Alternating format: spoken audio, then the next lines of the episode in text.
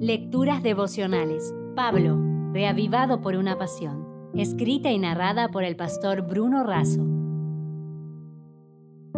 Hoy es 4 de octubre. El cólera ya no mata. En Primera de Timoteo capítulo 1 versículo 1 leemos: Pablo, apóstol de Jesucristo por mandato de Dios nuestro Salvador y del Señor Jesucristo nuestra esperanza, a Timoteo, verdadero Hijo en la fe, gracia, misericordia y paz de nuestro Padre y de Cristo Jesús nuestro Señor. Esta epístola fue escrita a Timoteo mientras era pastor de la iglesia de Éfeso. Pablo lo orienta a conducirse de manera auténtica ante Dios y el rebaño que le ha concedido. El experimentado apóstol dice al joven pastor que tiene la solemne comisión de defender y predicar la palabra. En el capítulo 1, Pablo le pide llamar la atención a ciertas personas que estaban enseñando una doctrina diferente de la verdadera, siguiendo fábulas, mitos e invenciones, pues éstas apenas entretienen a las personas y pervierten la verdad solemne de la palabra de Dios.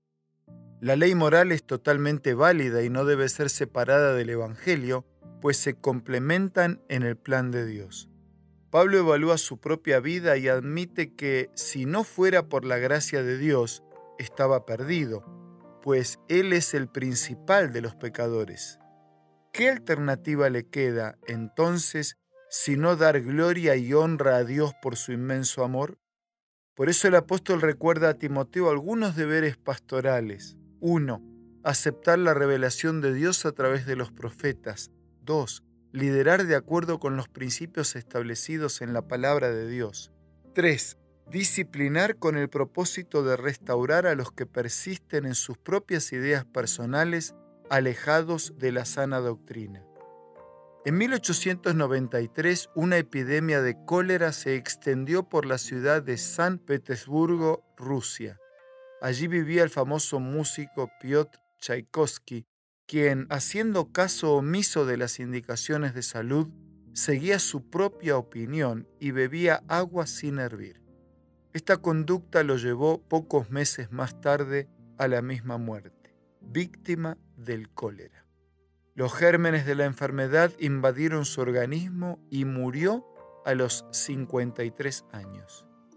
El cólera ya no mata, pero el pecado sí no es seguro guiarse por nuestro parecer u opiniones personales. Estas nos conducen a la muerte. Nuestra conducta debe guiarse no por nuestras opiniones o argumentos, sino por las enseñanzas de la palabra de Dios que vive y permanece para siempre. Es lo único seguro. Elena de White escribió, Ningún otro libro es tan potente para elevar los pensamientos, para dar vigor a las facultades como las grandes y ennoblecedoras verdades de la Biblia. Si se estudiara la palabra de Dios como se debe, los hombres tendrían una grandeza de espíritu, una nobleza de carácter y una firmeza de propósito que raramente puede verse en estos tiempos. Si desea obtener más materiales como este, ingrese a editorialaces.com.